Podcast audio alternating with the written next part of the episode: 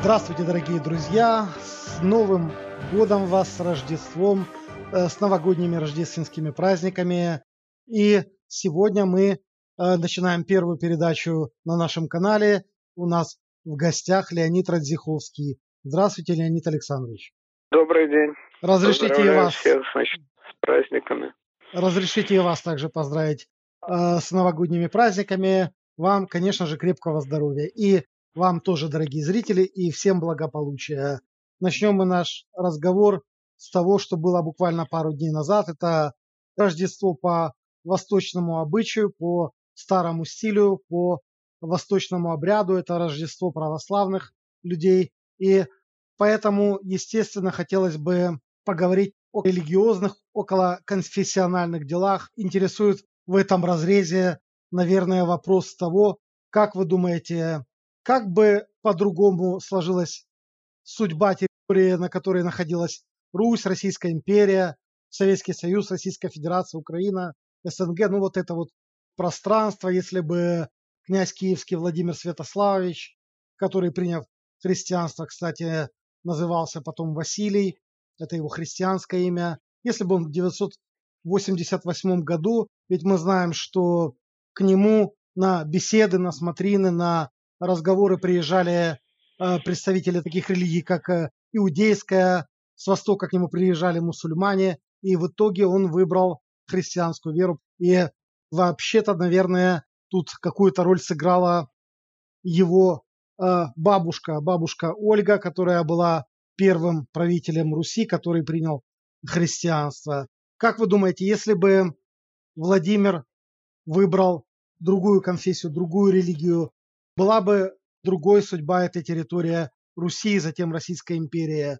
Э, может быть, что-то по-другому развивалось в социальной сфере, в экономике, в обществе, в общественных делах, в политике и так далее. Как вы думаете? Ну, вы знаете, тут много, конечно, в одном вопросе вопросов.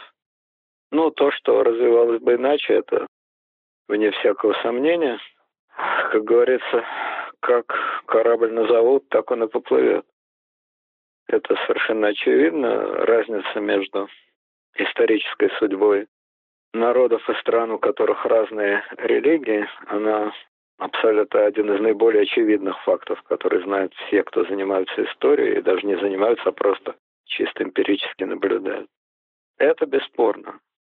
А, спорно и интересно другое. По какой причине те или иные страны, те или иные народы выбирают ту или иную религию? Вот это действительно интересный вопрос. А поскольку это вопрос интересный, то ответа на него, соответственно, и нет. Что тут первичное, яйцо или курица? Но вот в данном случае, как с э, Владимиром, так, кстати, и в Риме, когда тоже остановился на христианской религии, очевидно, что огромная роль непонятно чего ну вот непонятно чего, личных каких-то заскоков, личных симпатий, антипатий, случайностей. То есть вечный вопрос о том, что двигает историю, он в этом случае просто в концентрированном таком наиболее наглядном виде выступает. То, что религия — это те самые скрепы, тот самый генофонд, тот самый дискурс, ну, это абсолютно очевидно, тут обсуждать нечего. А, как конкретно та или иная религия проявляется, это другой вопрос, о котором тоже очень много написано. И, кстати, очень многое из того, что написано, впоследствии оказалось ерундой, а потом, может быть, сегодня кажется ерундой, а завтра опять покажется чем-то очень важным. Но ясно, что, по крайней мере, две, два костыля, на которых стоит любой народ, они абсолютно очевидны. Это язык и религия. Значит, э, первый, можно сказать, великий историк, ну, по крайней мере, первый великий европейский историк Вико, это 18 век, он говорил, что у всех народов есть три периода истории. Это история богов, история героев и история людей. Прошу обратить внимание, что это было сказано в XVIII веке. То есть он тогда уже в XVIII веке предвидел, ну если по этим словам судить, э, массовое общество средний класс демократию, Хотя, хотя демократия была и в Древней демократию, демократию, массовое общество, общество потребления, то есть все то, с чем люди воочию столкнулись ну, уже где-то через там почти 200 лет. Впереди были еще такие герои, как Наполеон, который появился после веков. Вот. Но тем не менее он предвидел вот такой поворот. Но первое и базовое это, конечно, история богов. Народы, чем вообще один народ от другого отличается? Ну, кроме чисто внешне. Понятно, что китайца с норвежцем внешне не перепутаешь. Но выражается это различие, естественно, в языке и в религии. Откуда она берется, почему, еще раз говорю, вот выбирают такую, а не другую, это тайна, на которую ответить не могут. Ответ случайно. Вот э, Владимир был, как известно, страшный развратник, преступник, резал, убивал, насиловал и так далее, и так далее. Ему вот сказали, вроде по легенде, что православные священники могут его вылечить. Он там ослеп вроде. Глупо звучит. Но все остальные ответы звучат не менее глупо. Так же, как, между прочим, теории очень серьезные, солидные, в которые мы охотно верим, которые не кажутся такими наивными и глупыми, как религиозные теории, а именно теория экономического детерминизма. Но мы ее знаем прежде всего, естественно, в марксистском варианте, но она не только в марксистском варианте существует, она в разных вариантах существует. Вот, теория экономического детерминизма. Ну как она может объяснить, почему выбрали такую религию, а не другую? Да никак она этого не может объяснить. Точно так же она не может объяснить и массу других фундаментальнейших фактов. Ну, если брать последние, допустим, исторические события, ну или квазиисторические события, ну крупные события, которые у нас на глазах происходят. Ну какой экономический детерминизм диктовал России влезть в Крым? Глупость. Какой экономический детерминизм диктует Украине цепляться за Крым? Глупость. Какой экономический детерминизм сейчас диктует, значит, Япония и требует эти острова. Об этом мы, наверное, еще пару слов скажем. Дело тут совершенно, или там, допустим, э, Сирия. Какой экономический детерминизм? А более правдоподобные слова про э, самооценку, гордыню, ну, понты, попросту говоря, если без, если говорить без понтов, то есть без наукообразной терминологии, без научных понтов, а по-простому, то понты. Но опять же, чьи это понты? Одного человека или элиты, или целого народа, откуда они берутся, как они реализуются. Это все мы интуитивно как-то чувствуем, но что-то про это мы чувствуем. А вот про то, как выбирали религии, это вообще загадка. Это, кстати, такая же загадка, как и то, почему эти периоды следуют один за другим. Почему все народы, ну, все крупные народы начинались с религии. Именно с религии, не с героев, а именно с религии. Почему был период, когда боги появлялись? А за последние там, ну, условно говоря, со времен Лютера, это значит 16 э, век, со времен Лютера, ну, Кальвина, тоже, значит, начало 17 века. После этого не появлялось новых богов, новых религий в Европе.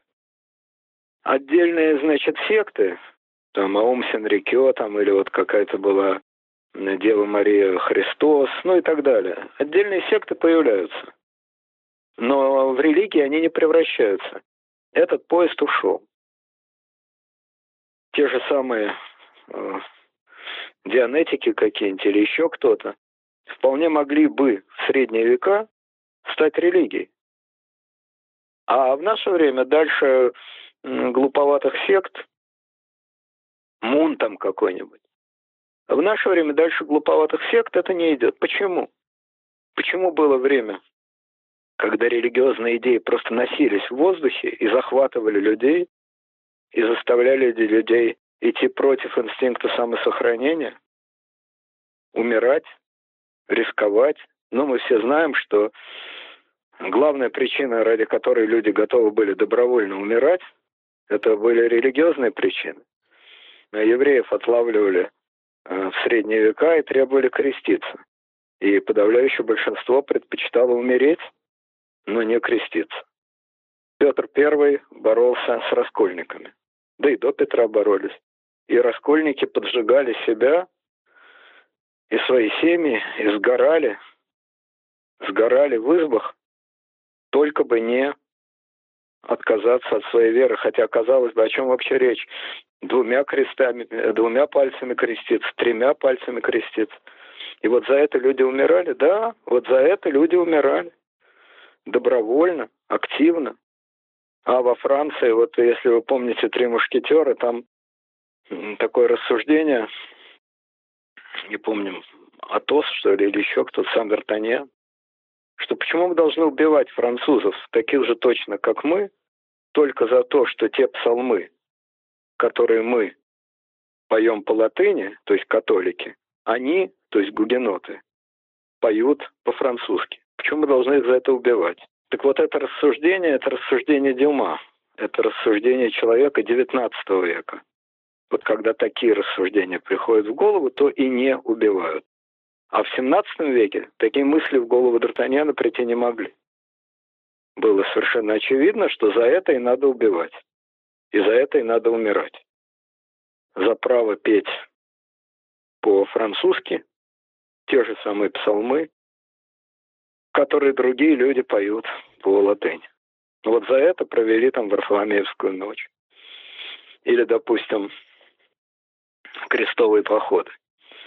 Э, я в свое время читал, вот советские историки, марксисты, доходили до того, что они объясняли крестовые походы какими-то торговыми интересами, экономическими интересами. Что вот, значит, младшие сыновья, которые, ну, младшие сыновья баронов, аристократов, которые не могли получить наследство, они э, шли, значит, воевать за гроб Господен, и таким образом прокладывали какие-то торговые пути, какие-то деньги. Я думаю, что если бы этим младшим сыновьям сказали, что они идут воевать не за гроб Господень, а за то, чтобы под видом гроба Господня прокладывать какие-то торговые пути, зарабатывать какие-то деньги и так далее, они бы просто прежде всего не поняли, что им говорят. Но хорошо бы поняли, что это какое-то кощунство, и эти слова были бы последними словами, которые тот, кто говорит, произнес бы, его сразу убили просто. Не за деньгами они шли, и не за торговыми путями они шли, а шли они вот именно за этим, за гробом Господним. Воевать за гроб Господь. Так же, как сегодня вот э, исламисты, мусульмане, они, соответственно, переживают сегодня то, что европейцы вот в средние века, в 15-16 веке за что они воюют? ИГИЛы эти самые. Зачем они убивают людей? Теракты устраивают. Для чего? А для того, что они прямо говорят, вы крестоносцы, вы западные страны, вы крестоносцы, вы нам несете чуждую нам религию, вы против нашей религии. И хотя это неправда, потому что никто давным-давно по крайней мере, 150 лет никто не занимается мессианской деятельностью, религиозно-мессианской деятельностью, уж точно, что никакие европейцы этим не занимаются. И никакую религию никому не навязывают. Значит, это неправда. Но, с другой стороны, это правда. Это правда в том смысле, что европейский образ жизни, европейский образ мысли, европейское равнодушие к религии –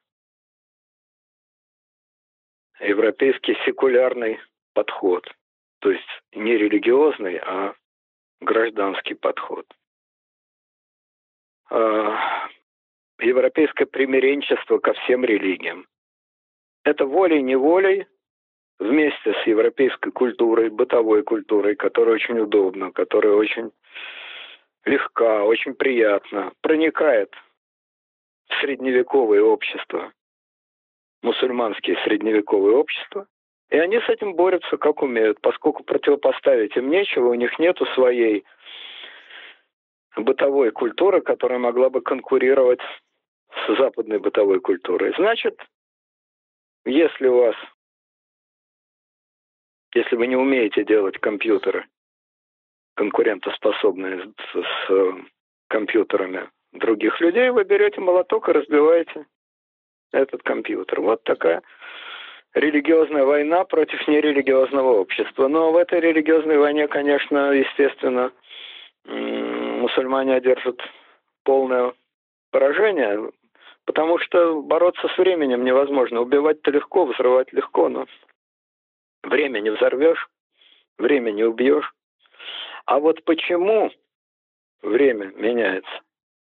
Почему было время религиозное, и почему оно ушло, почему оно пришло и почему оно ушло, на этот вопрос ответов нет. Ну, просто нет, вот э, и все. Констатации есть, а ответить почему невозможно. Я сам человек совершенно не религиозный, не принадлежу ни к каким конфессиям.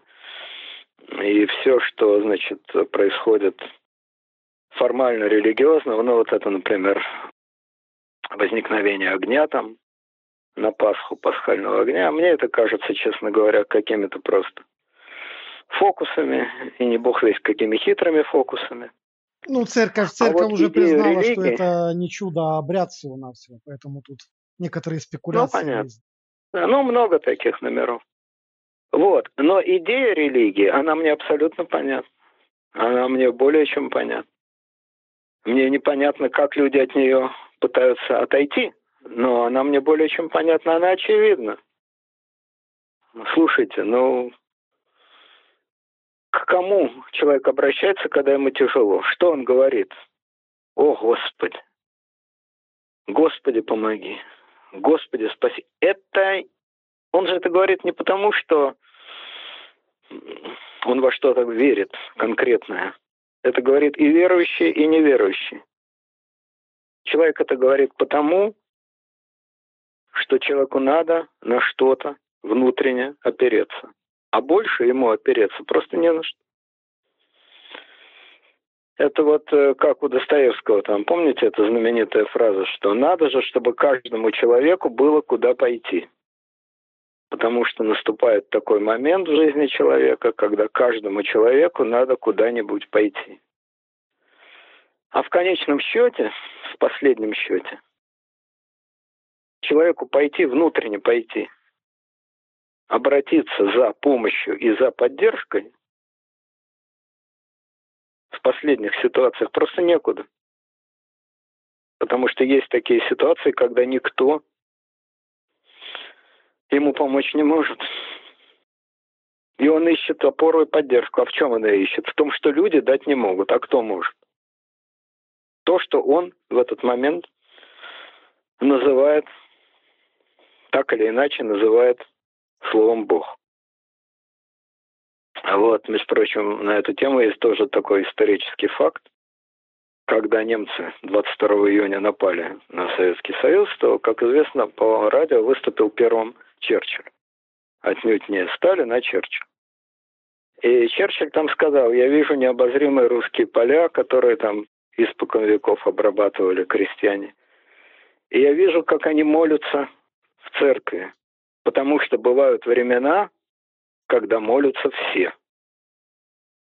Наступает такой момент, когда молятся все.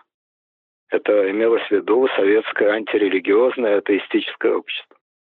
В том числе и атеисты. Да, когда молятся все.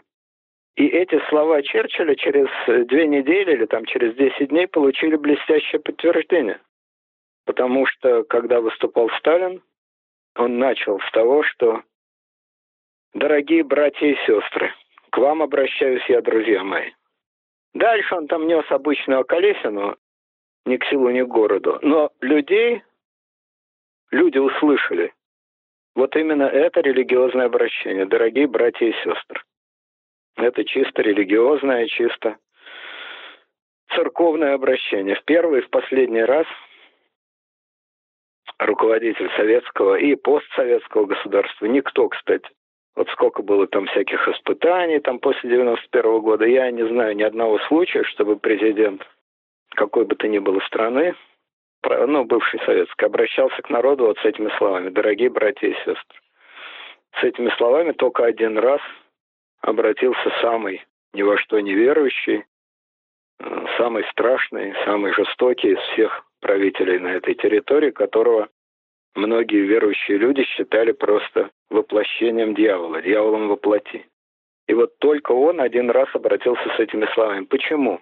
Да все потому же, потому что бывают такие секунды, такие минуты, когда больше надеяться не на что и больше обратиться не к кому.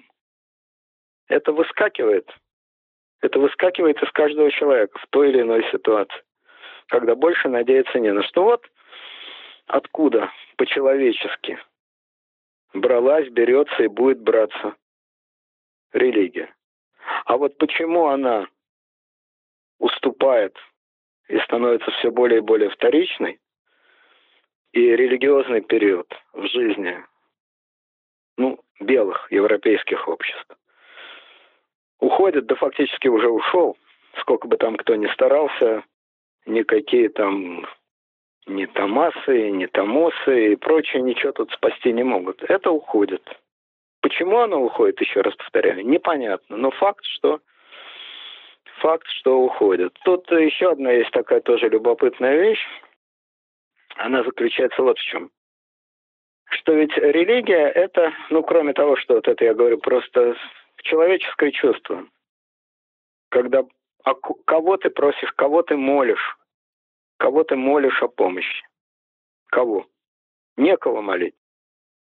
Вот молишь, молишь то, на что надеешься, того, на кого надеешься. Как сказано, значит, в Библии. Бойся Бога, потому что в этом все для человека. Бойся Бога. Это, значит, Древний Завет суровый Бог, которого надо бояться и заповеди его соблюдать. А христиане, значит, нашли другой э, гениальный ход. Не бойся Бога, а люби Бога. Разница очевидна. Не бойся Бога, а люби Бога. Бог есть любовь. Люби Бога, и Бог полюбит тебя. Или наоборот, Бог любит тебя всегда, но ты открой глаза и люби Бога.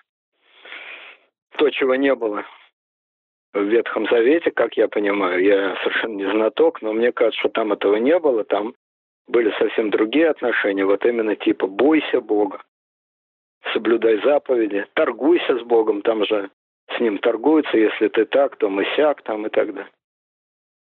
Ну вот, так еще я хотел вот о чем сказать в связи с религиозными, значит, темами, что Что такое Бог? Кто такой Бог? Вот люди, обращаясь к силе, к высшей силе, к единственной силе, на которую они могут надеяться, они ее человеческой видят. Они видят Бога как человека. Они его очеловечивают. Они ему придают человеческий вид. Почему? Потому что человеку естественно жить в человеческом мире. Это довольно интересный вопрос. Значит, смотрите. Ну вот простые вещи. Там гром гремит. Это Илья Пророк катится на колеснице. Вроде глупо, смешно там и так далее. Какой там пророк, какая там колесница. А дело не в том, что это глупо. Дело в том, что это человеческое свойство. Люди хотят жить в человеческом мире. То есть не в мире, где есть обезличенные, абсолютно от них независящие и абсолютно к ним не имеющие никакого отношения, никакого отношения, объективные законы. То есть, где есть электричество, вот что такое молния, электрический разряд там и так далее. Понимаете? Электрический разряд просить о чем-то бесполезно. Электричество человеческого языка не понимает.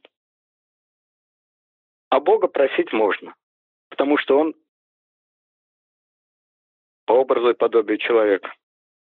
Не человек по образу и подобию Бога, а люди придумывают Бога так или иначе. От себя. С ним можно говорить, к нему можно обращаться, его можно молить, его можно просить. Вот вы идете в бурю, и вы просите, чтобы вас молния не ударила. А электрические разряды просить бесполезно, они не слышат, они человеческого языка не понимают. Вот это для людей очень важно. Воображать себя в очеловеченном мире. У человека есть две фундаментальные особенности. Одна фундаментальная особенность – вот это. Воображать себя в человеческом мире. Так ребенок знает, что самое главное в мире – это его родители, папа, мама. И все хорошее получается тогда, когда он в хороших отношениях с папой и мамой. И все плохое получается тогда, когда он в плохих отношениях с папой и мамой. Почему он заболел? Почему он болеет? Потому что он сделал что-то неправильное по отношению к маме. И он ее просит, чтобы она это простила, чтобы она это исправила, чтобы она его спасла. Это совершенно другая психология, чем психология ученого или врача, который знает, что это не имеет никакого отношения ни к папе, ни к маме. Это вирусы, это микробы, это масса других вещей, которые от вас также не зависят, как не зависит от вас ни молния, ни гром. И просить тут некого, и молить тут некого. Ну, лекарство какое-то может поможет, а может не поможет. А в человеке, в человечестве есть обе эти способности фундаментальные. И первая фундаментальная способность, желание очеловечивать окружающий мир, видеть его человек уютным. Мы колдуны, черти, злые силы, они в смысле уютные. Тоже люди, с ними можно бороться, с ними можно договариваться, с ними можно о чем-то говорить. Они такие, как мы. Наш человеческий мир. И вторая фундаментальная черта, которая свойственна людям, это беспощадная расчеловечивание окружающего мира. Абсолютно беспощадное расчеловечивание. Когда ученые, когда наука говорят, нет, это все чепуха. Это все чепуха. Яблоко падает не потому, что Господь Бог тряхнул эту яблоню, а потому что есть закон всемирного тяготения и формула масса обратно пропорциональна квадрату расстояния, и пошло-поехало. И это ни от кого не зависит. Ни от людей, ни от богов, ни от кого. Просто это так. Мир от нас не зависит. Он нам не подчиняется. Он существует сам по себе, и мы только ничтожная, крохотная его часть. Да, имеющая способность к познанию. Это правда. Удивительным образом, чисто логические, чисто математические и в этом смысле чисто человеческие формулы, которые мы придумываем, мы в смысле ученые, не мы, разумеется, а ученые придумывают, эти формулы потом фантастическим образом получают подтверждение в объективной реальности. Ну вот последний пример, как раз в этом году, по-моему, это было, или в прошлом году. Эйнштейн сто лет назад предсказал существование гравитационных волн. Что значит предсказал? Закрыл глаза и по наитию предсказал? Блюдечко вертел? Да нет, вычислил. Чисто математически вычислил на бумаге.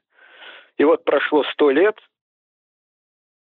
и эти гравитационные волны обнаружены. То есть абсолютно независимый от нас, абсолютно не имеющий к нам никакого отношения мир, который существовал до нас, без нас, вне нас.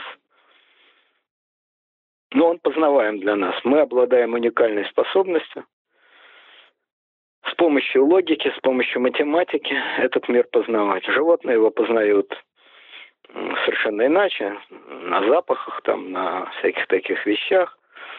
Вот, у них там есть свои рецепторы, значит, они там тоже что-то понимают про этот мир, но это совершенно другое познание. А люди обладают вот этой уникальной способностью чисто дедуктивно выдумывать, выдумывать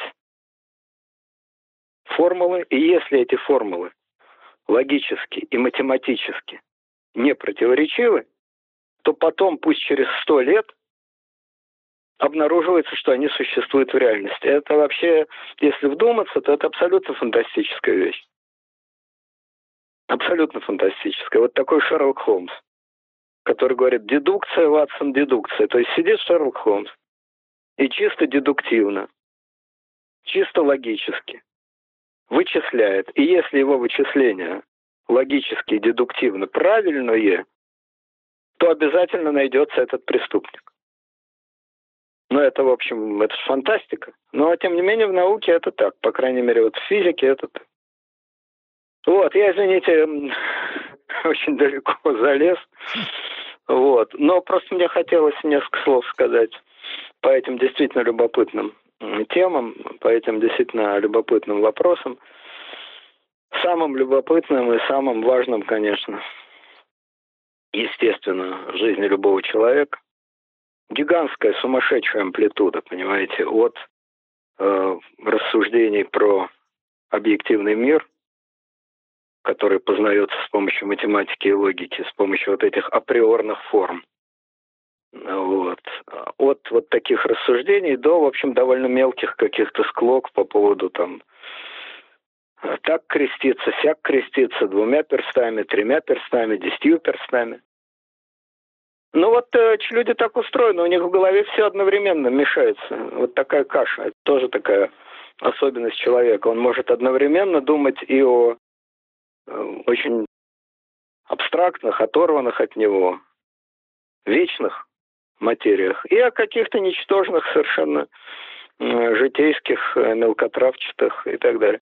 Кстати, в связи с этим я должен сказать еще последнюю вещь, наверное, что вот э, часто говорят, что да, конечно, э, с точки зрения способности человека познавать, а, той способности, что у него есть изоморфизм, то есть, еще раз повторяю, чисто придуманные людьми матем... логико-математические структуры обнаруживаются потом в реальном мире.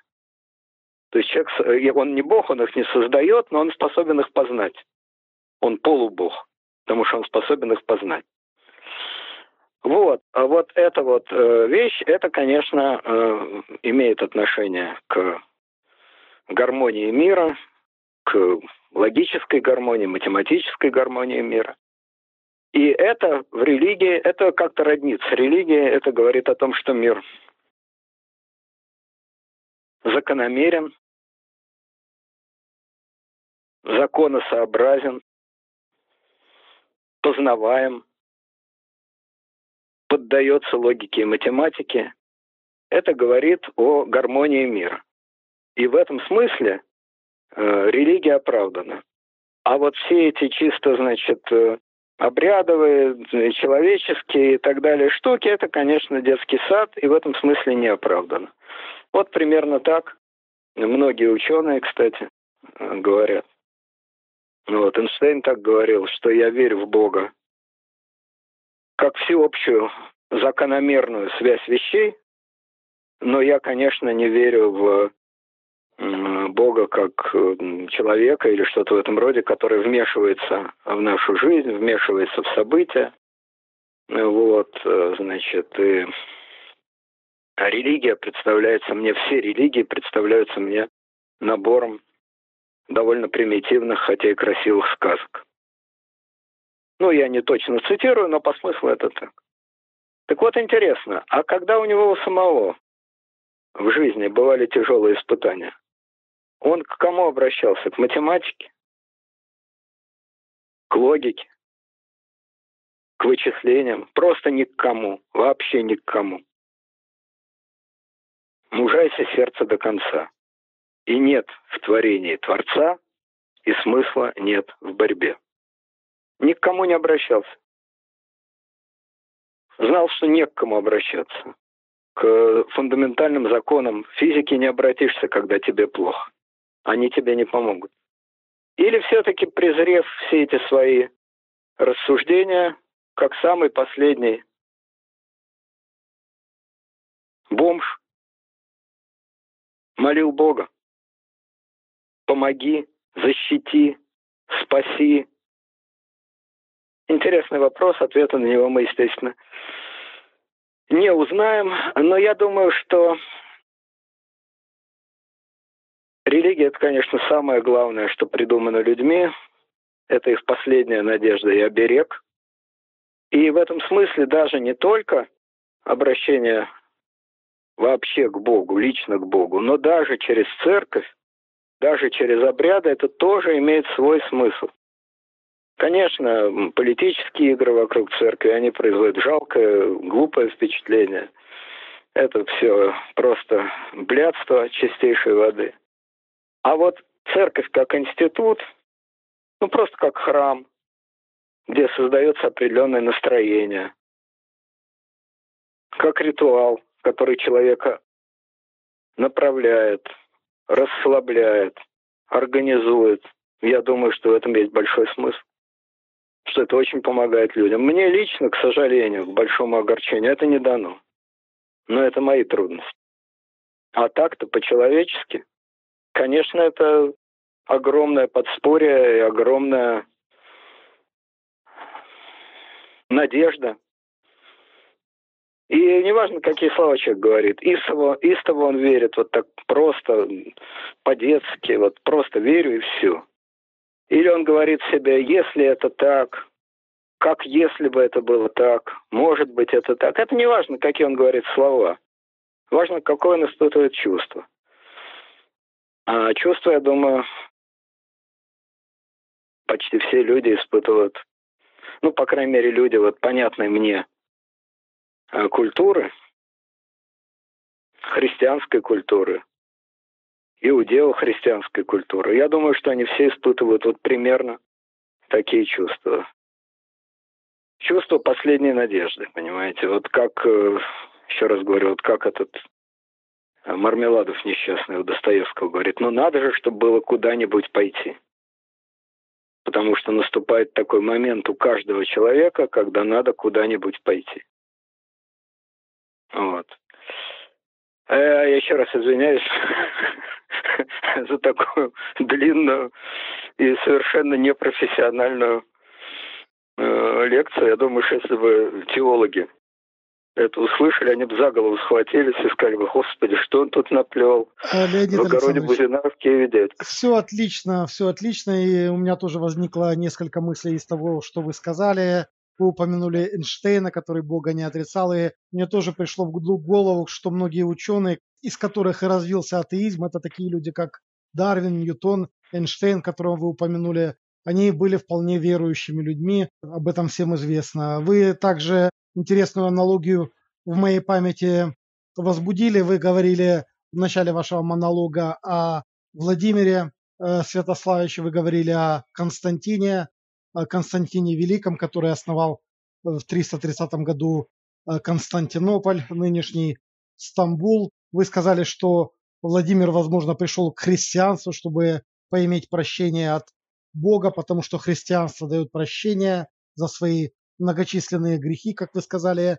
И тут же э, аналогия приходит на ум с Константином, потому что многие его злопыхатели, противники, ненавистники, они заявляли тоже, что он пришел к христианству именно от того, что лишь христианский Бог прощает человека, которого э, Константина и его противники обвиняли в убийстве членов своей семьи. Поэтому тут удивительная аналогия напрашивается между величайшим правителем Руси и э, величайшим, одним из величайших э, наряду с Юлием Цезарем правителей Рима и Византии.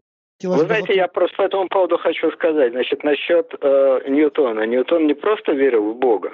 Ну, Ньютон был его, его в разных, теолог. в разных интерпретациях христианства, не то чтобы обвиняют, а приписывает ему разные течения. Одни его ортодоксальным верующим называют догматом, другие называют его приверженцем э, разносторонних течений, которые еретичными тогда считались. Это уже как бы тело не меняет, он был верующим человеком. Этого я не знаю насчет течения, но то, что Ньютон был, несомненно, ортодоксально, стопроцентно ортодоксально верующий человек, который написал уйму трактатов, именно теологических трактатов. Я, естественно, их не только не читал, но я названий их не скажу.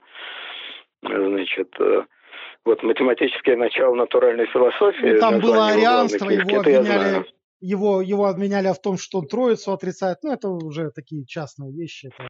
Ну, этого я не знаю, но то, что Ньютон был абсолютно ортодоксально верующий человек, в этом нет никаких сомнений, так же, как и что Коперник, который сделал максимально для разрушения церковной модели мира, был, да, конечно, естественно, верующий, так же, как э, Джордано Бруно был просто, значит, еретик. Он был, естественно, верующий, но он был колдун. Он там вызывал какие-то темные силы. Ну, приверженец, так сказать, секты, насколько я понимаю. Но тогда вообще людей, атеистов в современном значении слова, практически не было.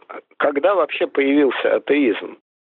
Кто есть первый атеист? Я не знаю. Это отдельный любопытный вопрос. И что такое атеизм, это тоже ведь интересный Больше вопрос. всех, наверное, из ученых на, на это тему, повлиял Дарвин. Который тоже был, естественно, глубоко верующий человек, в чем тоже нет ни малейших сомнений. Глубоко верующий э, сторонник англо англиканской церкви. Вот. Но, э, чтобы закончить вот эту тему насчет атеистов и так далее, на эту тему есть же знаменитая, всем известная Э, высказывание Булгакова, так?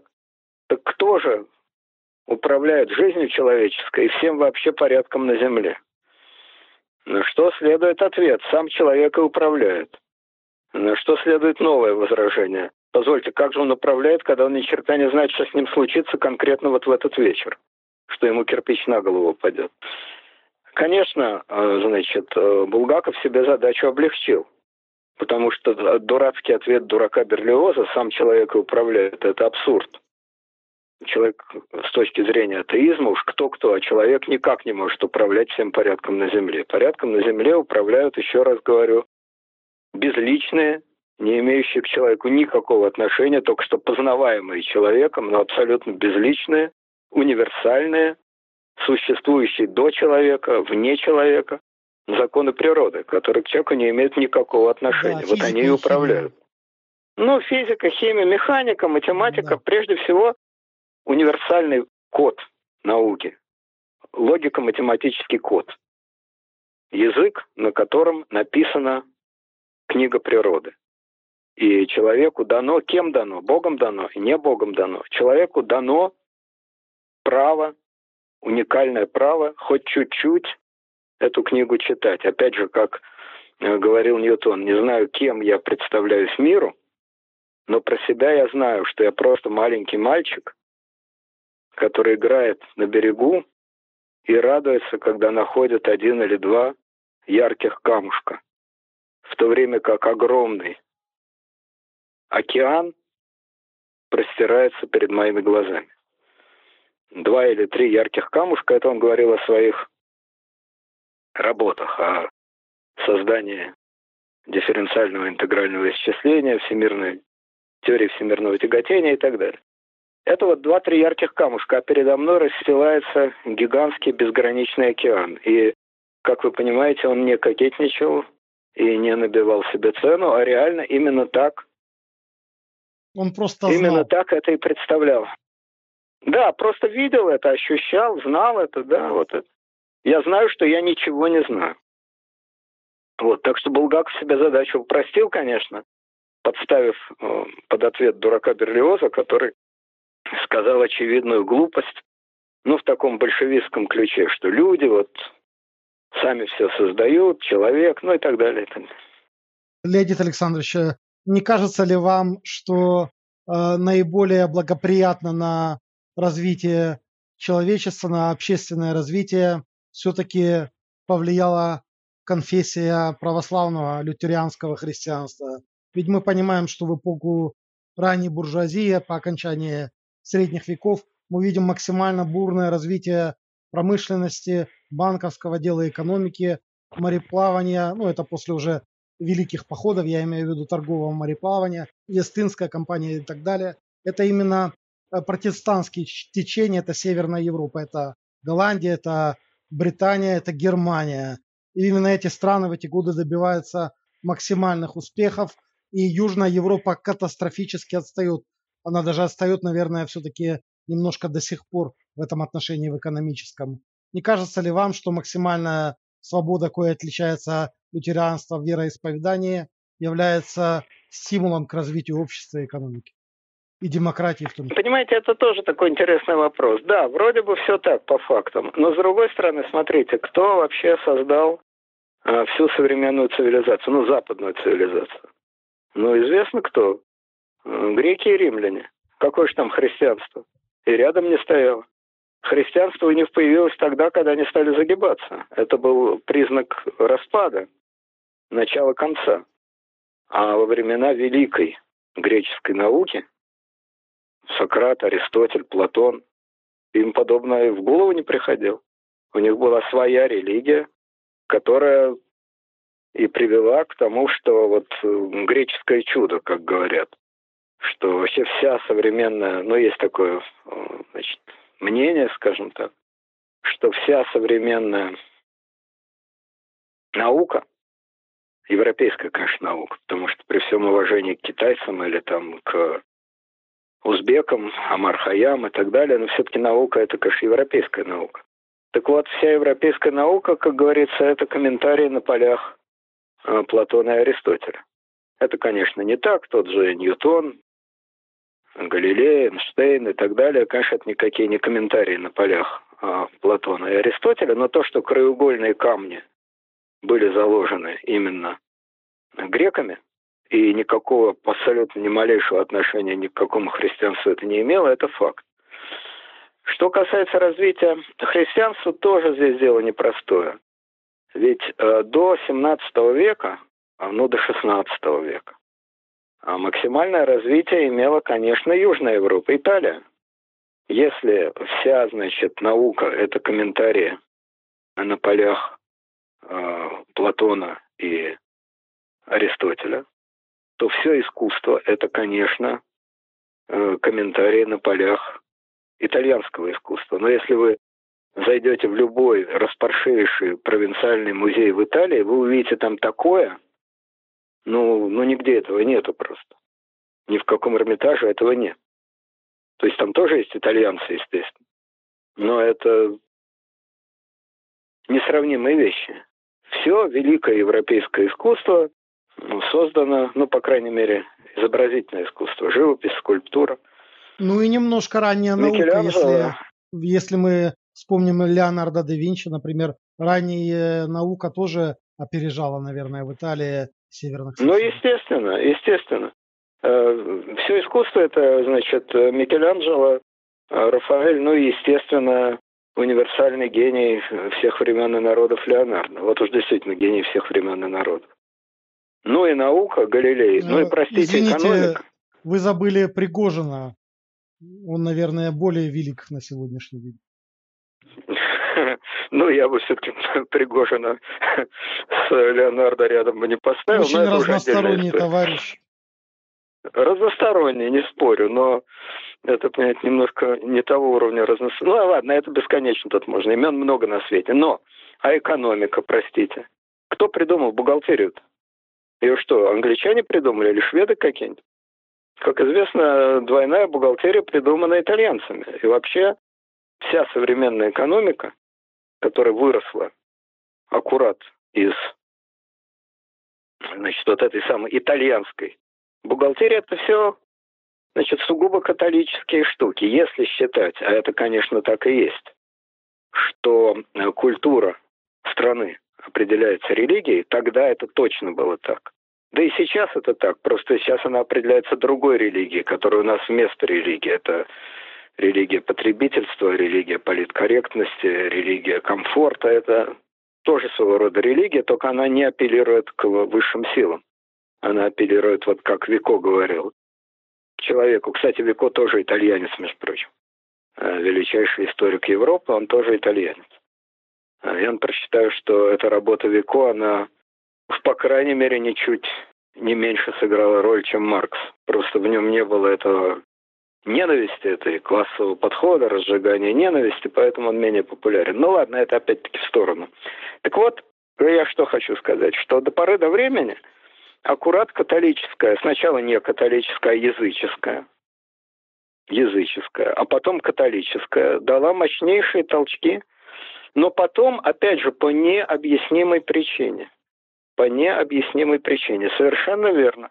С какого-то момента эстафету перехватили совсем другие народы. А в особенности, конечно, с 15-16 века. Это же тоже анекдот абсолютнейший, так? Если, э, значит, Владимир ввел православие, потому что у него там были личные проблемы, то откуда, простите, взялся протестантизм? Ну, это-то все знают. Из личных проблем Генриха VIII. Генрих VIII, английский король, династии Тюдоров.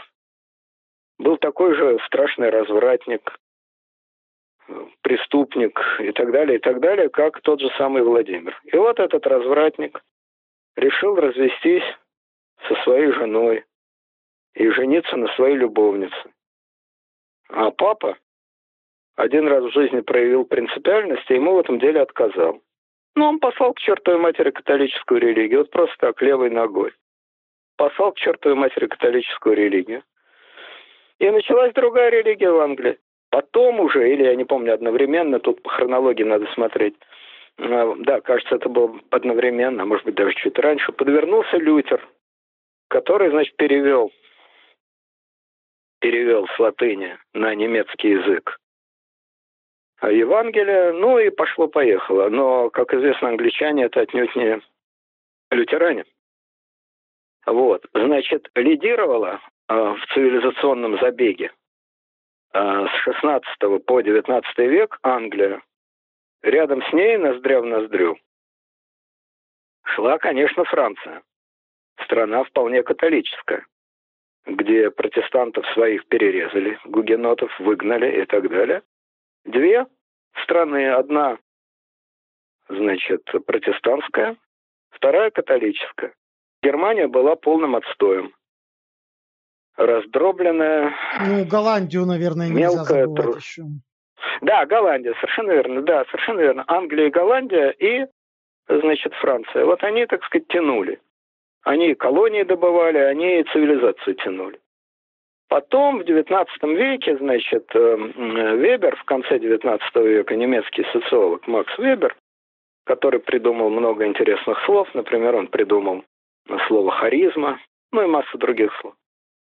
Вот, значит, то есть не он придумал слово, слово было, но он понятие ввел, объяснил, что это за понятие такое, создал понятийный аппарат – вот, он написал знаменитую книгу, значит, «Протестантская этика и дух капитализма», где он объяснил, что вот в Соединенных Штатах э, протестантская этика, то есть трудолюбие, скопидомство, э, вера в свой личный труд, это главный двигатель капитализма. Причем капиталисты делают это потому, что это угодно Богу.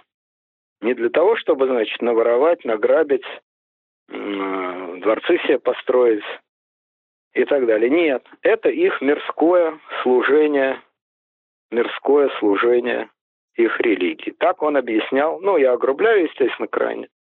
Предельно огрубляю, но тем не менее что-то в этом грубом изложении схвачено. Так он объяснял огромные успехи американского капитализма на фоне очень слабых успехов, допустим, Латинской Америки, где католицизм.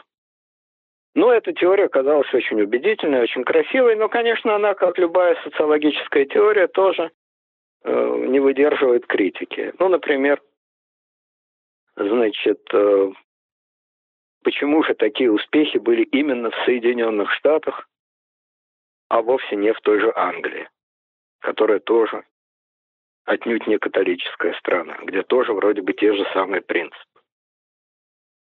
Вот, значит, э, э, дальше больше.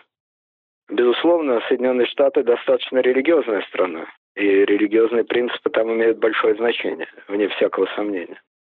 И до сих пор в Америке, несмотря ни на что, элита, ну, основная элита, это все-таки англосаксонская, ну, в широком смысле туда и немцы входят, и шведы, и так далее. В широком смысле все-таки протестантская элита. Вот это их э, знаменитое американское обозначение «белый», э, «протестант», а мужчина, как-то нет так обозначения. Но мы видим, что максимальных успехов Америка достигла, когда она стала действительно э, главным законодателем во всех сферах. Достигла через э, сто лет после Вебера, и она достигла этого уже не на путях вот такого жестко религиозного общества.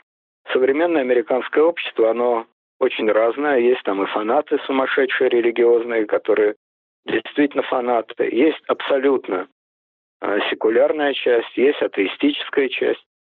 И, например, та часть Америки, которая, в общем, ее и двигает прежде всего, то есть научно, научно-технологический класс Америки, он далеко не заражен, он далеко не по протестантской этике работает. Он далеко не заражен вот этими ну, чувствами. Я не знаю там биографии э, Джобса, Баффета, э, Гейтса и так далее, но я не думаю, что это сильно религиозные люди. Не говоря уже о том, что это смешение всех народов, это англосаксы, плюс евреи, которые имеют сейчас огромное, никогда такого не было, а сейчас имеют огромное значение именно в американской науке, в технологиях, э, в бизнесе и так далее. Плюс очень быстро подступающая со страшной скоростью китайская волна, китайская диаспора, которая уж никак не вписывается ни в какую протестантскую этику. А сегодня представить американские технологические колледжи, американские научные лаборатории без китайцев, ну, просто невозможно. Это главное, если не главная интеллектуальная сила, то, по крайней мере, э, главная мускульная сила. В каждой американской лаборатории там на одного англосакса приходится пять китайцев. Вот. Если вы посмотрите, допустим, американские команды на математических олимпиадах, это просто китайцы. Все. Ну, может быть, еще один еврей попадется. Ну, может быть, еще один англосакс попадется. А так это чисто китайские команды. Ну и где же тут протестантская этика? Или китайцы, которые а, в Америке стали исповедовать протестантскую этику? Ну, теоретически это возможно, но это достаточно сложные вопросы. А, то есть я хочу сказать следующее, что теория Вебера, как любая социологическая теория, она схватывала какой-то кусок жизни, какой-то элемент реальности. Так и марксизм схватывал, так, между прочим, и фашизм схватывал, и коммунизм схватывал, и либерализм схватывал. Каждая социологическая теория, она какой-то кусок реальности схватывает. Другое дело, как она это практически, какие она из этого делает практические выводы. Э, тот факт, что фашизм, конечно, схватывал и схватывает э, очень большую часть реальности, э, совершенно не значит, что это не является преступным движением, преступным течением и так далее. Вот. Но какую-то часть реальности схватывает. И теория Вебера схватывала какую-то часть реальности. Но, конечно, универсальной отмычкой это совершенно не является. Я уж не говорю о сверхразвитии Юго-Восточной Азии, которая сейчас главный мотор современного капитализма. Ну и где же тут протестантская этика? Опять же, можно сказать, ну так они исповедуют на практике протестантскую этику. Ну, тогда размывается само понятие протестантизма. Если, понимаете, в Малайзии и в Гонконге исповедуют реально протестантскую этику, ну тогда, тогда все на свете есть протестантская этика. Ведь э, понятие интересно именно тем, что оно ограничено, что оно конкретно. Вот э, понятие протестантской этики вполне определенное, конкретное. О нем писал Выбор. Тогда казалось, что это очень правильно, очень интересно.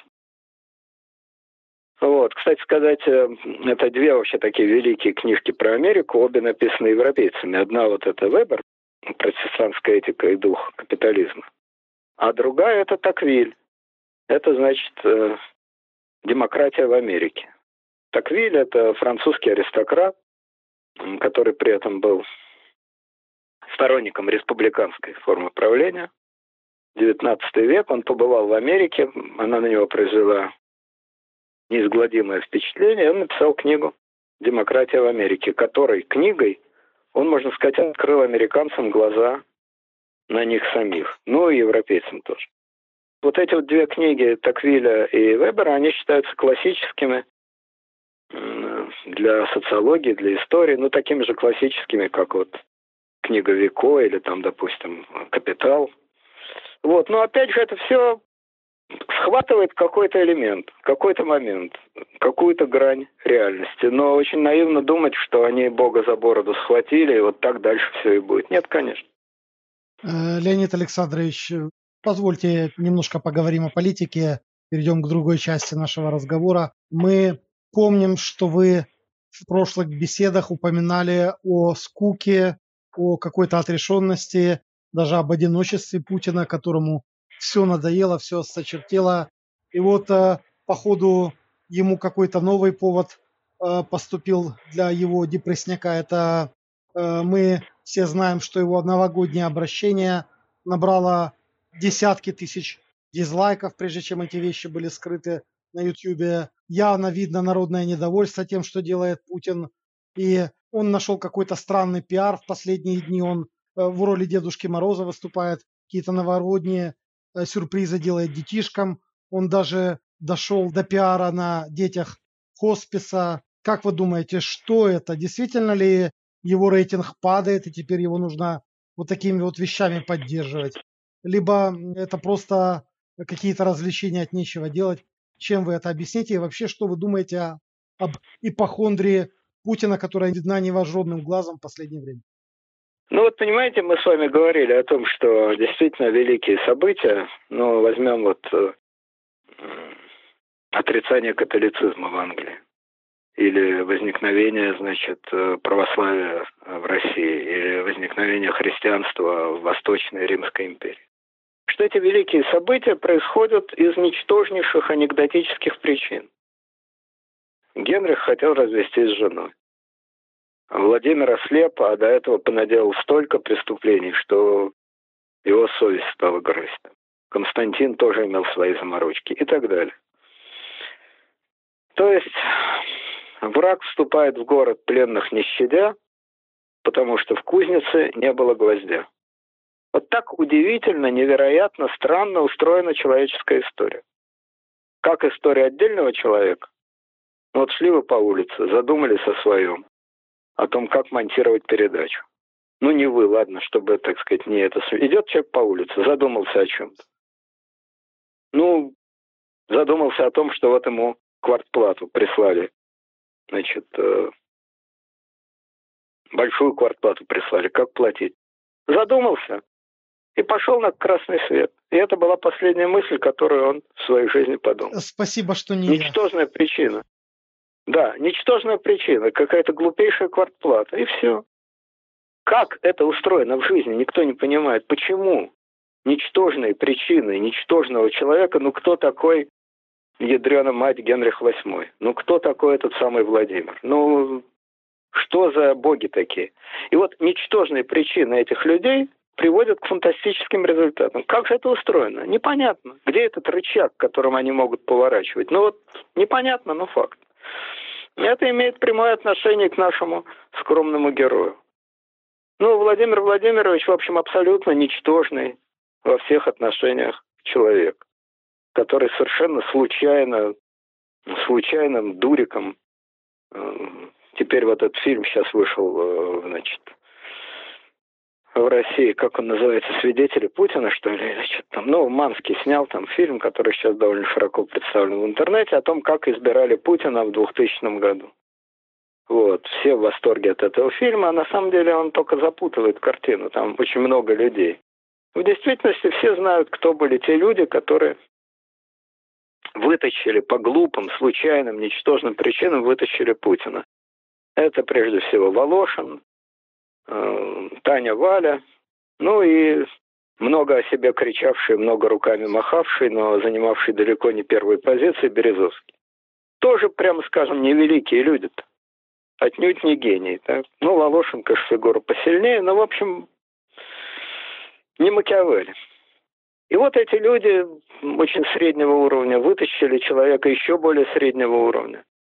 И этот, в общем, совершенно пустой человек на 20 с лишним лет оказался во главе достаточно большой страны и понаделал дел. И опять же, понимаете, вот, э, ну, обидно так думать, особенно в наше время. И поэтому выдумывают то экономические какие-то причины, то какие-то, значит, социологические причины.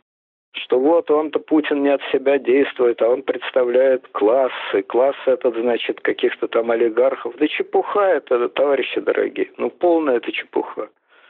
Ну, каким олигархам надо собачиться с Западом? Нафига им это сдалось?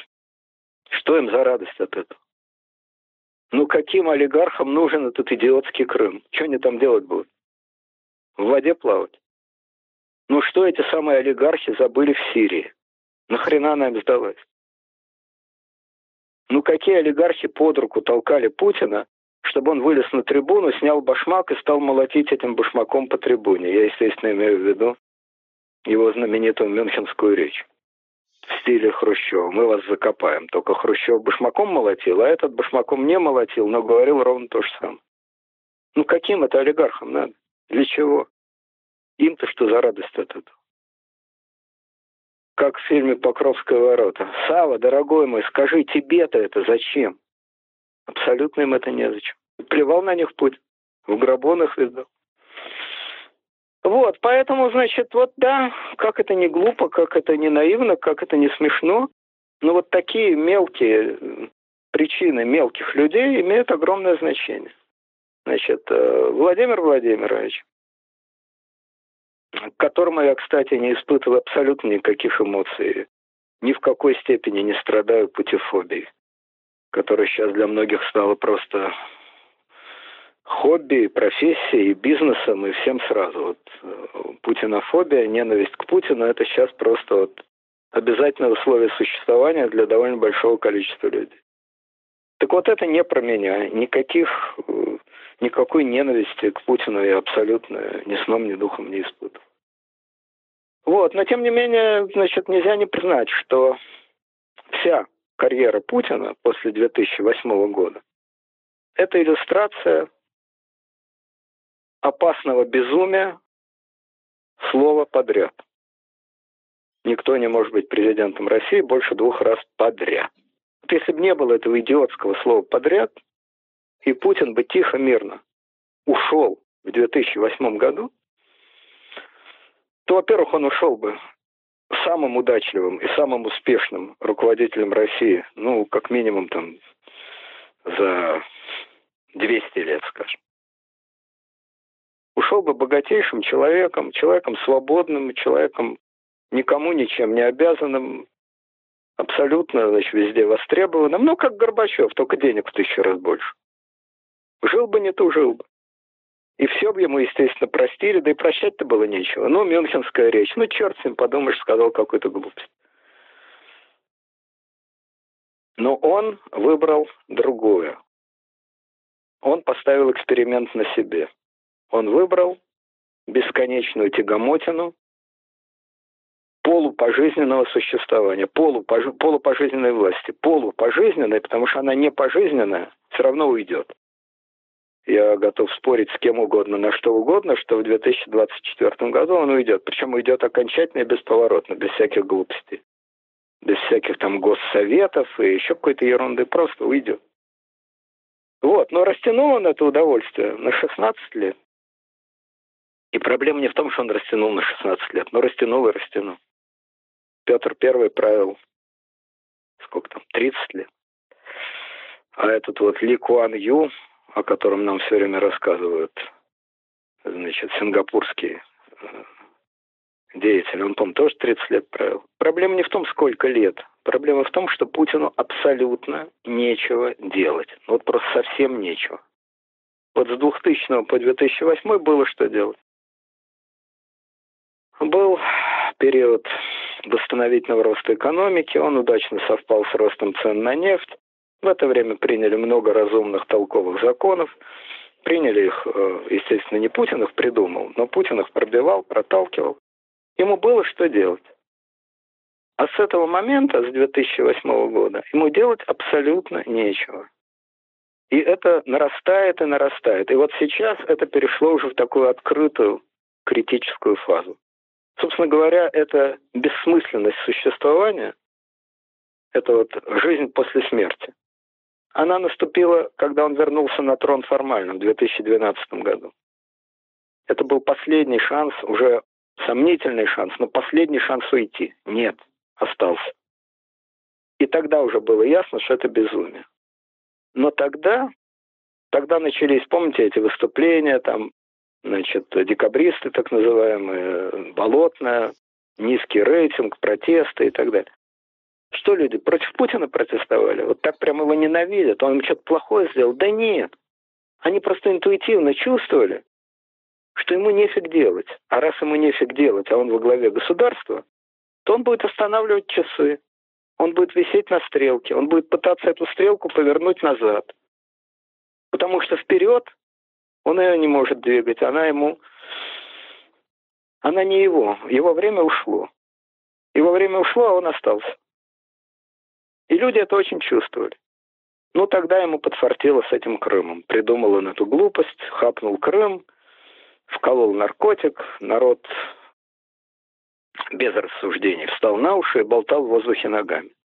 Но понятно же было, что Ньютон-то прав. Яблоки-то они падают вниз, а не вверх. Как высоко не подбрось яблочко, все равно упадет.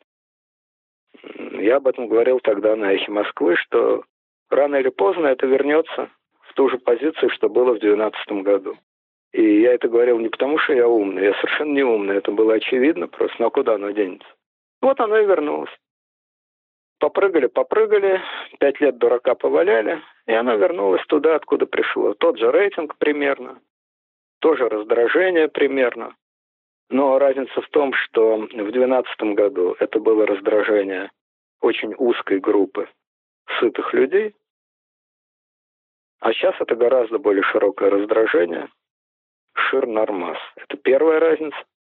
Вторая разница, что Путин был свежее тогда на 6 лет, он еще не так смертельно устал. А сейчас он смертельно, безнадежно устал. Смертельно и безнадежно. Это два. И третье, у него в запасе тогда еще были какие-то коленца. Геополитические коленца. Ну вот Крым тот же самый. А теперь этих э, коленец нет. Что мог сделал, больше делать нечего. Там э, ваши эти так сказать, политологи, все эти Бабченки, там, Муждабаева, еще какие-то. Не надо, не вот... надо, Баб, Бабченко москвич, не надо. Москвич, ну хорошо. Бывший москвич Муждабаев Бабченко тоже пять москвич. лет кричит каждый, да, каждый день. Завтра танки, танки, танки. Но не будет танков. Вот этого, на это Путин не способен. Опуская все рациональные причины, о которых я без конца говорил, просто он не способен, спекся он спекся. Вот э, я сегодня, как и часто вообще, цитирую Достоевского, ну, потому что действительно много интересного написал. Вот у Достоевского есть такой рассказ известный, «Бабок» называется. Там речь о том, что когда человек умирает, вот его умер, его похоронили. Так он не до конца умирает, а у него еще есть какой-то люфт во времени, там, несколько месяцев. Что это значит? Это значит, что закопанные в могилу люди из гроба разговаривают спорят о чем-то, ругаются, но все слабее, слабее, слабее, а потом, наконец, говорит бабок, и все, и окончательно замолкает. Вот то, что мы сейчас имеем с Путиным, это дорога к бабку. То есть он еще говорит, он что-то выступает, а фактически уже все. Все выпито, все съедено. Это, кстати, имеет прямое отношение к моей, с позволения сказать, профессии безумно скучно комментировать то, чего нет. Ну вот комментировать политику, комментировать какие-то действия, какие-то решения. Нечего там комментировать. Это как из, Ему безумно скучно. Как из кинофильма «Гараж» по поводу советской сатиры, да? Да. У вас замечательная профессия. Вы занимаетесь тем, чего нет. Вот политология вообще, а конкретно особенно сейчас, это именно тот самый случай. Ему безумно скучно ему по жизни давно не хрен делать. И вот мы должны комментировать его эти самые с позволения сказать, телодвижения. Но до какого-то момента люди этого не, не понимали. И вот постепенно, значит, э, именно в 18 году глаза как-то открылись. Глаза как-то открылись, открылись они от этих дурацких, с позволения сказать, выборов, которых не было. Перечисляя главные события 18 года, никто вообще не назвал эти выборы. Выборы Путина президентом, я имею в виду. Сам Путин их не назвал. Его спросили, что было главными событиями 2018 года. Он сказал, чемпионат мира по футболу и Крымский мост. Простите, тебя президентом выбрали в этом году. Ты об этом забыл? Забыл. Забыл. Это настолько ничтожное событие, то есть это настолько отсутствующее событие, что он об этом просто благополучно забыл. Мост, да, мост он ездил, открывал, там, в грузовике сидел. Ну вот. Бабук. Ему безумно скучно, а уходить он не может. Некуда уходить. Понимаете, ну это вот такая ситуация, вот, вот поженились.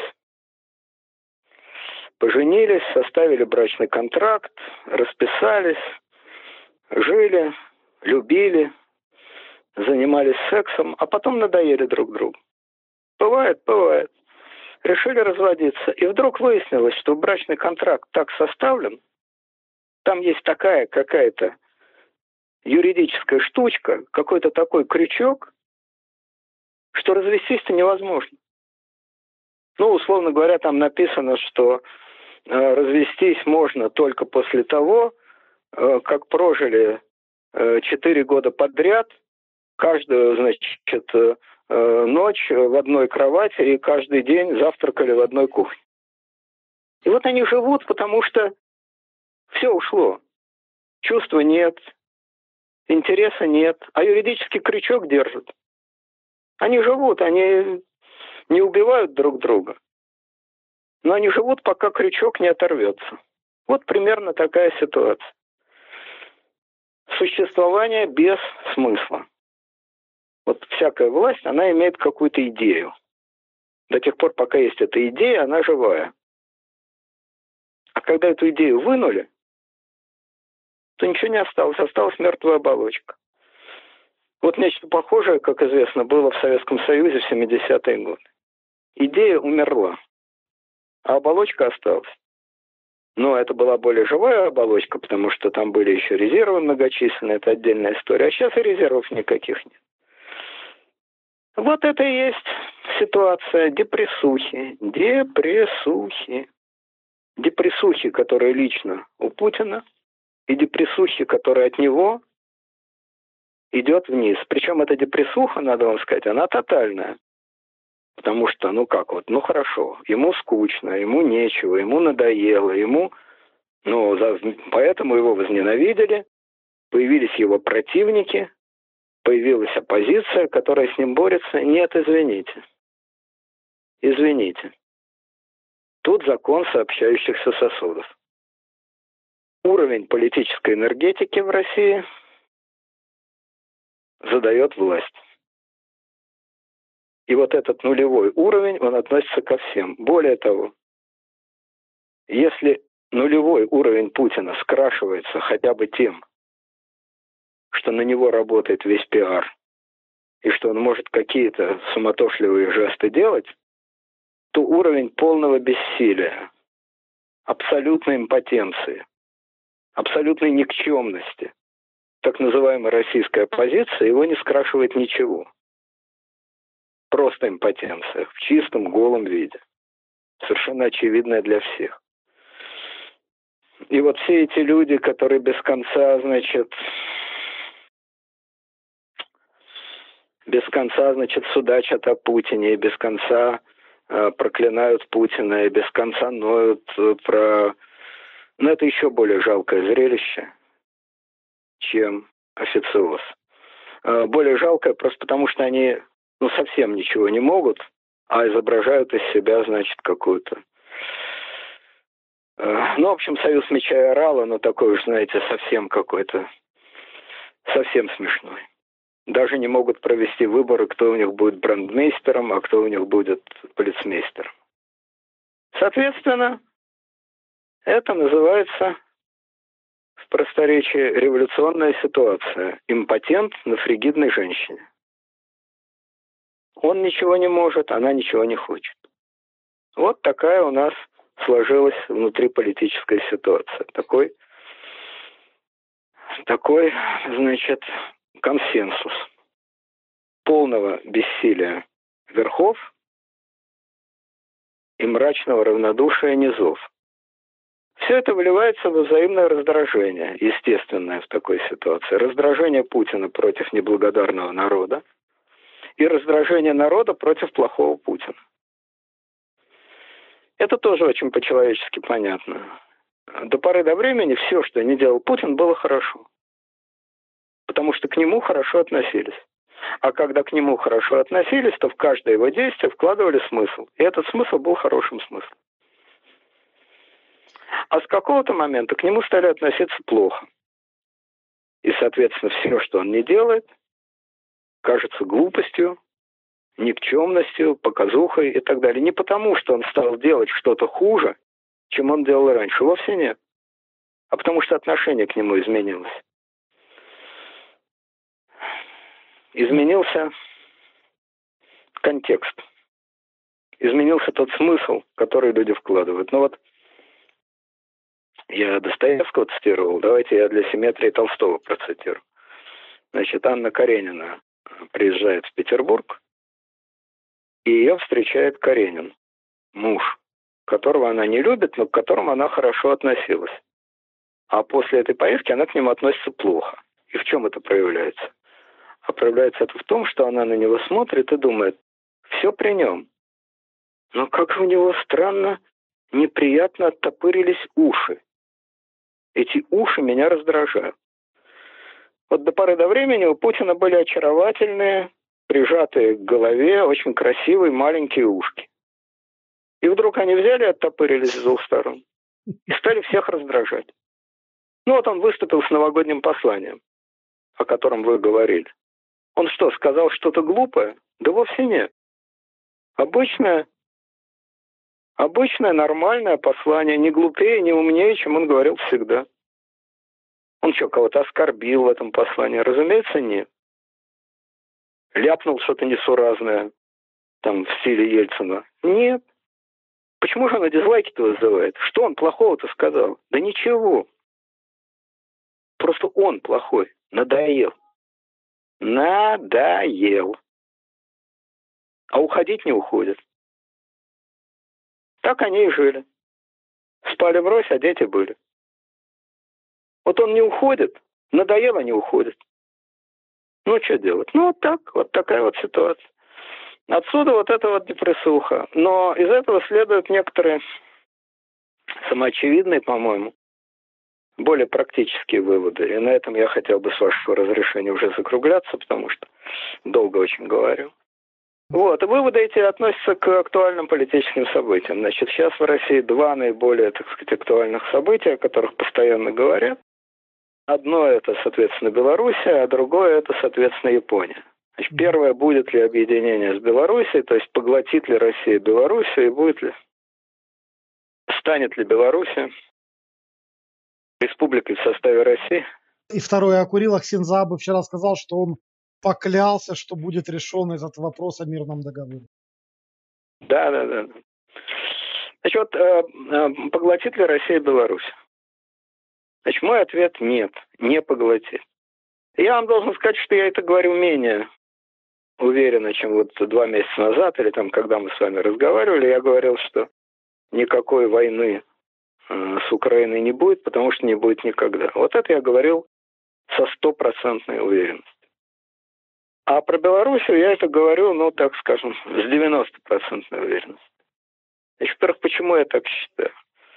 Ну, там есть длинный список рациональных причин, потому что это безумно дорого, потому что это вызовет страшную реакцию в Европе, а, потому что это абсолютно непопулярно в российском обществе. То есть непопулярная идея давить Белоруссию, давить на Белоруссию. А по-хорошему, добровольно и с песнями, Белоруссия от своей государственности не откажется.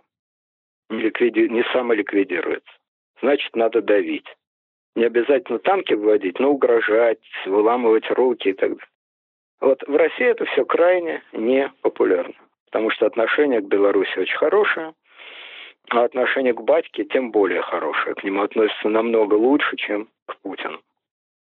Вот, это все причины достаточно очевидные. Но есть еще одна причина, по-моему, главная.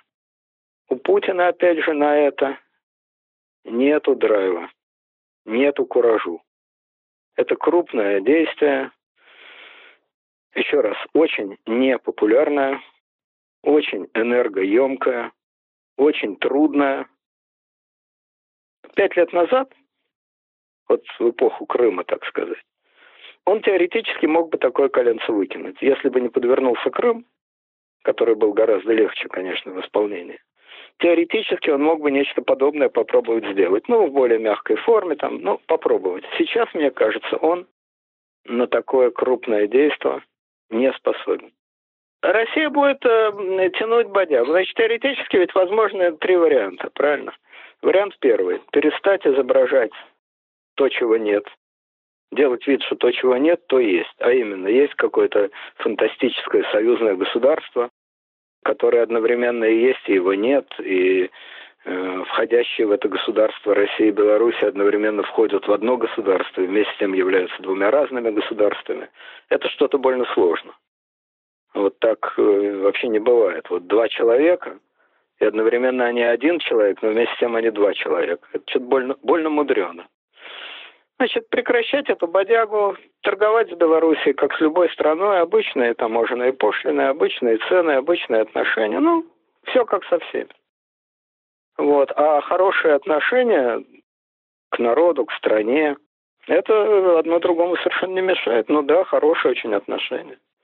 Соседи, история, близкий язык, все, что хотите, но зачем же изображать какую-то глупость? Это вариант номер один кончаем бодягу и живем, как все нормальные страны. Торгуем со всеми по мировым ценам, с обычными, значит, пошлинами. Вариант номер два. Белоруссия входит в состав России, э, как Татарстан, как Башкортостан. Становится одной из республик в составе России. Для этого она должна формально ликвидировать свою государственность, перестать существовать как отдельное государство. У них остается, естественно, их язык. В Татарстане тоже есть свой язык могут быть какие-то свои законы, в Татарстане тоже есть какие-то свои законы, но в целом это просто часть России. Главные законы общие, чиновники назначаются из Москвы, налоги, ну и так далее, и так далее. В общем, нет такой страны, была да нет. Это вариант номер два. А вариант номер три не то, не все. Продолжаем тянуть кота за хвост. Вот я думаю, продолжится это вот тягомотина, сказать правду, что нет никакого союза а, мы просто две разных страны, нельзя проглотить Белоруссию невозможно. Нет на это ни силы страны, ни личных сил президента страны. Значит, будет тянуться бодяга, вечные обиды, вечные претензии, вечные скандалы. Скрашивают жизнь такими скандалами. Но вполне возможно, вот это, я думаю, весьма вероятно, что Россия будет захватит какие-то куски белорусской экономики, проведут там приватизацию каких-то предприятий, которые нужны для России. И эта приватизация пройдет в карман тех или иных российских компаний, Роснефти, например, или еще каких-то, может быть, частных компаний. Это возможно. Это вполне возможно, а за это Россия будет по-прежнему продавать им э, дешевую нефть, дешевый газ и так далее. Но, кроме того, будет вот это общее взаимное вечные взаимные обиды.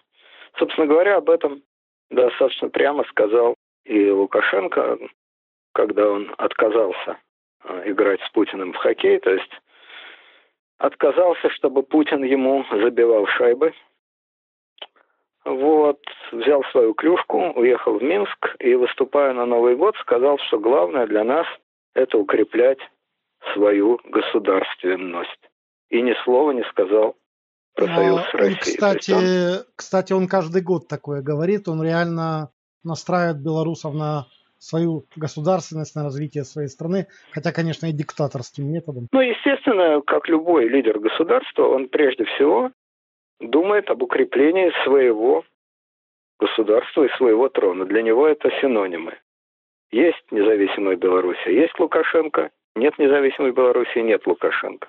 Ну и обратное справедливо. Лукашенко гарант ее независимости. Кстати, ну, если в России все время говорят о суверенитете, говорят просто так, на воздух. Потому что никто, никак, ничем суверенитету России не угрожает. То в Беларуси ситуация, естественно, совершенно обратная. Понятно, кто угрожает ее суверенитету, и понятно, что там борьба за суверенитет имеет вполне конкретное, хотя и не фатальное, не военное, но вполне конкретное измерение. Вот. И последнее в связи с этим я хотел сказать, что вообще идея проглотить Беларусь это чистое безумие, потому что, ну так, давайте на одну секунду себе представим, что такие телодвижения делаются. Ну, и как на это будет реагировать Казахстан? Как на это будет реагировать Армения? Как на это будет реагировать вообще любая страна, которая граничит с Россией? Просто это означает для них черную метку. Смертный приговор. Тут уж они бросятся, понимаете, куда угодно. Хоть к Китаю, хоть к Турции, хоть к черту, хоть к дьяволу. Вот, поэтому я э, говорю, что э, с 90% вероятностью ничего такого в смысле поглощения не будет. Почему с 90% вероятностью, отвечу. Почему не со 100% вероятностью? А проблема вот в чем. Путин, да, в тупике, да, выдохся, да, делать нечего, но он будет пытаться что-то делать. Его положение такое, и его привычки, главное, такие, что надо что-то делать. А репертуар действий у него, ну, максимально ограничен. Поэтому что-то делать, например, на Белорусском фронте, он будет пытаться и дальше. Ведь не случайно вообще вся эта бодяга началась в Беларуси. Чем вдруг к ней прицепился? Потому что это иллюзия хоть каких-то действий. На Западном фронте делать нечего ломаться и идти на детант, на разрядку, он, очевидно, не готов. На украинском фронте делать нечего, воевать он не может. Ну вот остается изображать какие-то телодвижения на белорусском направлении. Вот, поэтому с 90% вероятностью я думаю, что ничего там не будет. Что касается Японии. Значит, тоже удивительная история. Чего вдруг вцепился в эту Японию? Чего вдруг переговоры об островах? Чего вдруг, значит, мирный договор? Жили не то жили. С 45 -го года живем без всякого мирного договора.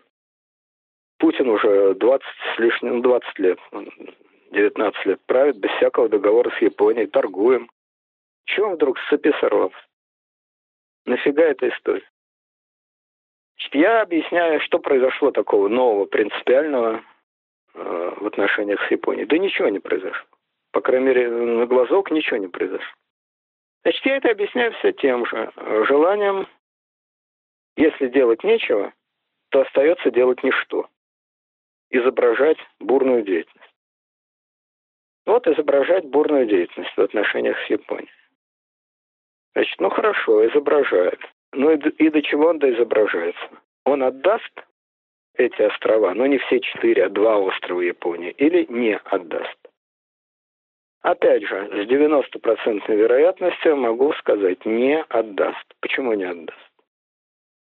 Дело совершенно естественно не в рыбе и не в каких-то, значит, свободе судоходства, и не в том, кто контролирует какие заливы, проливы, это все очень важно, все это очень мило, об этом можно долго говорить, но это все технические вопросы. Эти острова имеют абсолютно символическое значение. Это понимают все. Главная проблема – это символическая проблема. Точно такая же символическая проблема, как тот же самый Крым. Вот в Крым могут ездить украинские туристы, там может быть такая зона торговли, сякая зона торговли. Это все не имеет никакого значения. Значение имеет одно – символ. Точно так же с этими островами.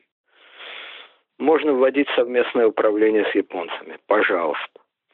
Можно дать там режим любого благоприятствования любым японским компаниям. Ради бога можно открыть без пошлинную, без таможенную, без какую угодно зону. Милости просим.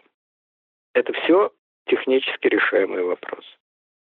Но и для японцев, и для России принципиально важно одно.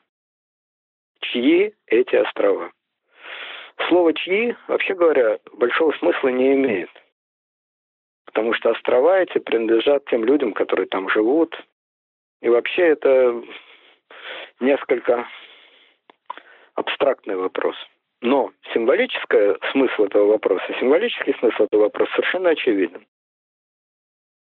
Чьи они в сознании людей?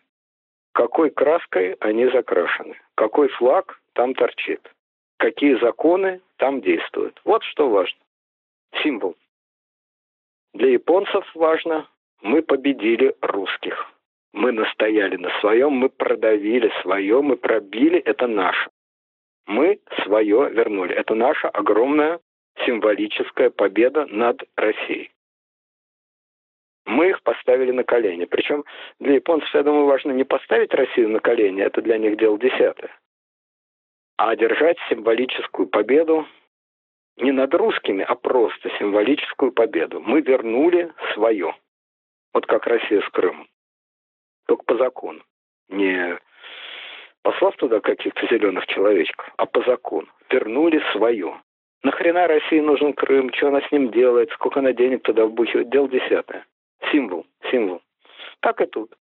Нахрена, значит, Японии нужны эти острова, сколько они туда денег вложат, как они заплатят России. Это все, опять же, дело десятое. Важен символ. Ну и для Путина, соответственно, ровно тот же самый символ. То есть не для Путина, а для народа рейтинг Путина надломился. Отношение к Путину стало плохим.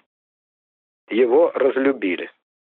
И в этот момент, в этот момент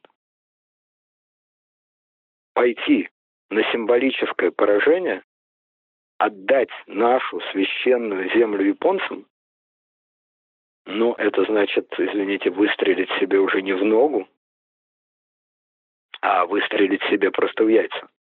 И главное, ради чего? Зачем? Что за такая физиологическая необходимость это делать? Говорят, ну, ерунда, пропаганда все объяснит, эти ватники, сегодня они кричат так, завтра они будут кричать всяк. Чепуха. Пропаганда может многое объяснить до тех пор, пока то, что она объясняет, совпадает с внутренними установками людей.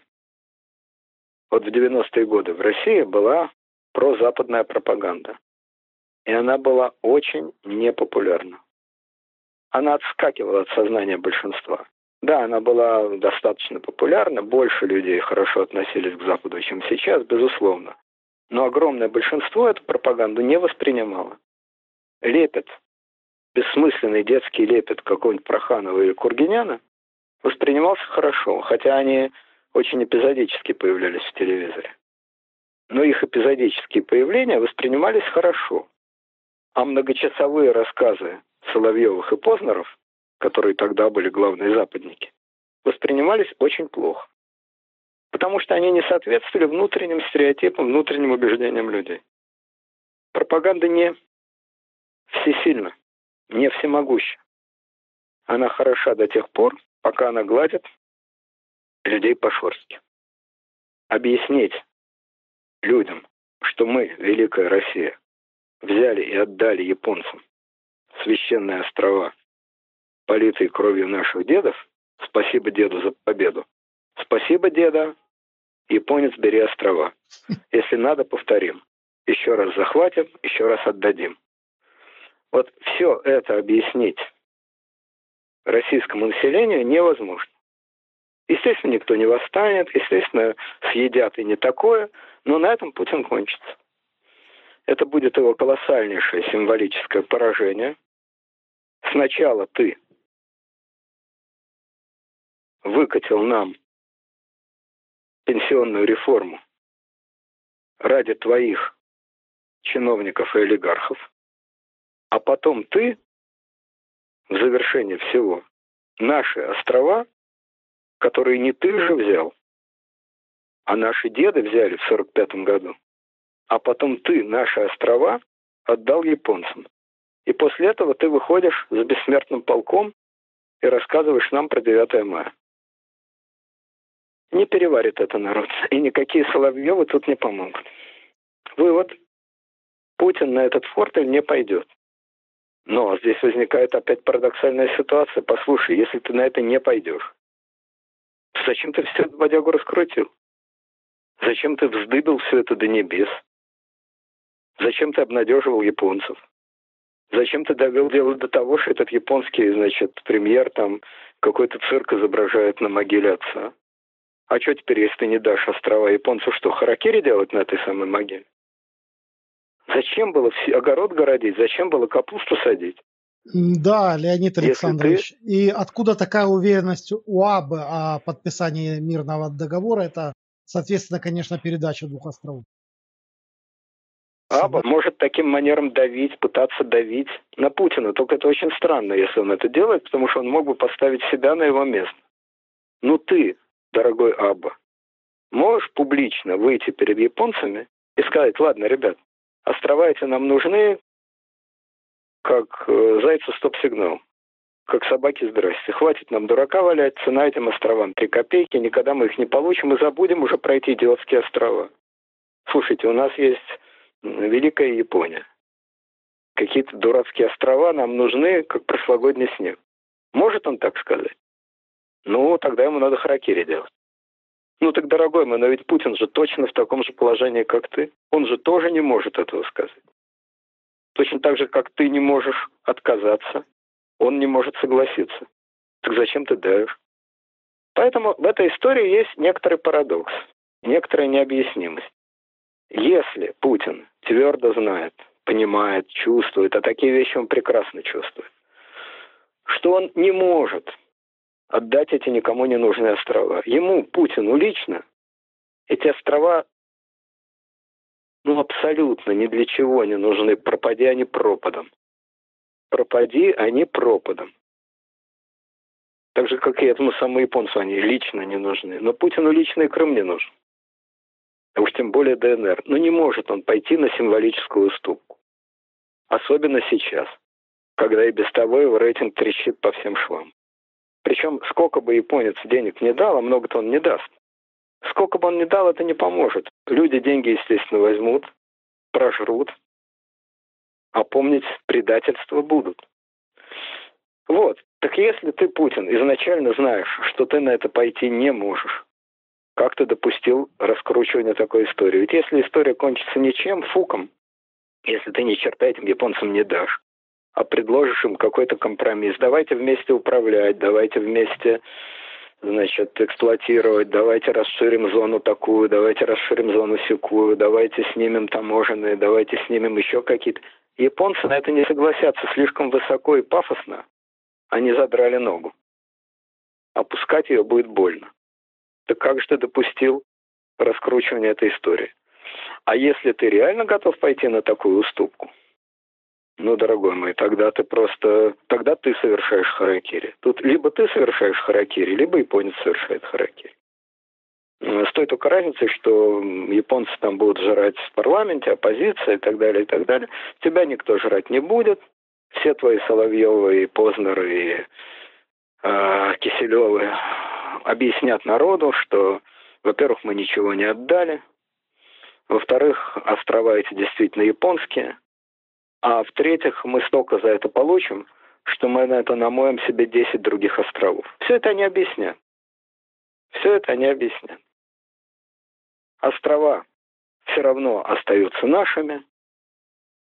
Мы совершенно правильно делаем, что заключаем мир с японцами а за то, что у нас остались наши острова, которые, правда, японцы теперь будут считать своими островами, вот за эту японскую иллюзию мы получим 100 триллионов долларов. Все это очень мило, все это скажут, расскажут, но люди простые. И дело понимают просто. Ты окончательно расписался в том, что ты предатель. Ты предал Россию, ты оторвал от России кусок ее священной земли, завоеванный отнюдь не тобой, а теми самыми дедами, о которых ты постоянно зудишь, ты предатель вовне, и ты эксплуататор и покрыватель воров внутри. Вот твой портрет. Не добавить, не убавить. Оставайся с этим. Восставать мы не будем, суетиться мы не будем, ничего не будет, но мы с тобой окончательно развелись. Мы про тебя все поняли. И исправить тут уже ничего нельзя. Вот картинка. И еще раз говорю, кто-кто, а Путин такие вещи прекрасно понимает. Прекрасно понимает. Поэтому вывод отдать он просто не может. Но для чего он раскрутил такую бодягу и так далеко зашел и поставил японца в такое положение, я не понимаю. С батькой это легко.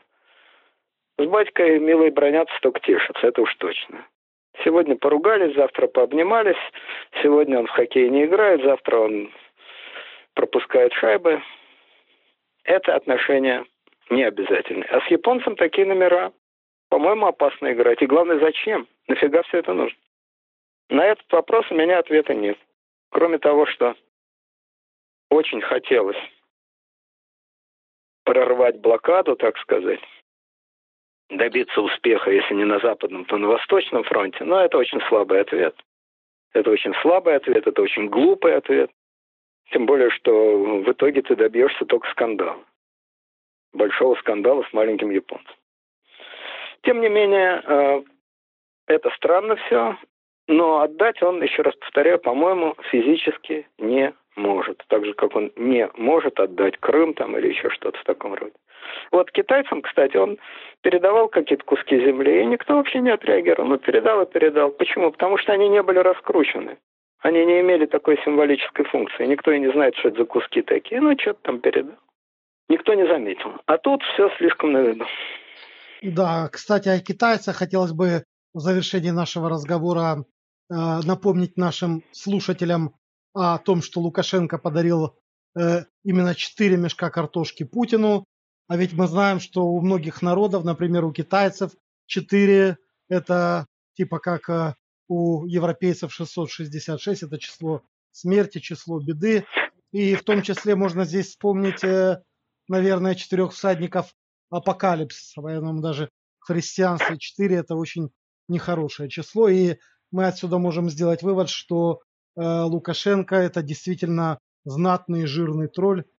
Еще раз хочу вас поздравить со всеми, со всеми новогодними праздниками, пожелать вам здоровья и вам, ваши зрители, э, наши уважаемые зрители, здоровья и тепла вам ваши дома и мира над вашими крышами.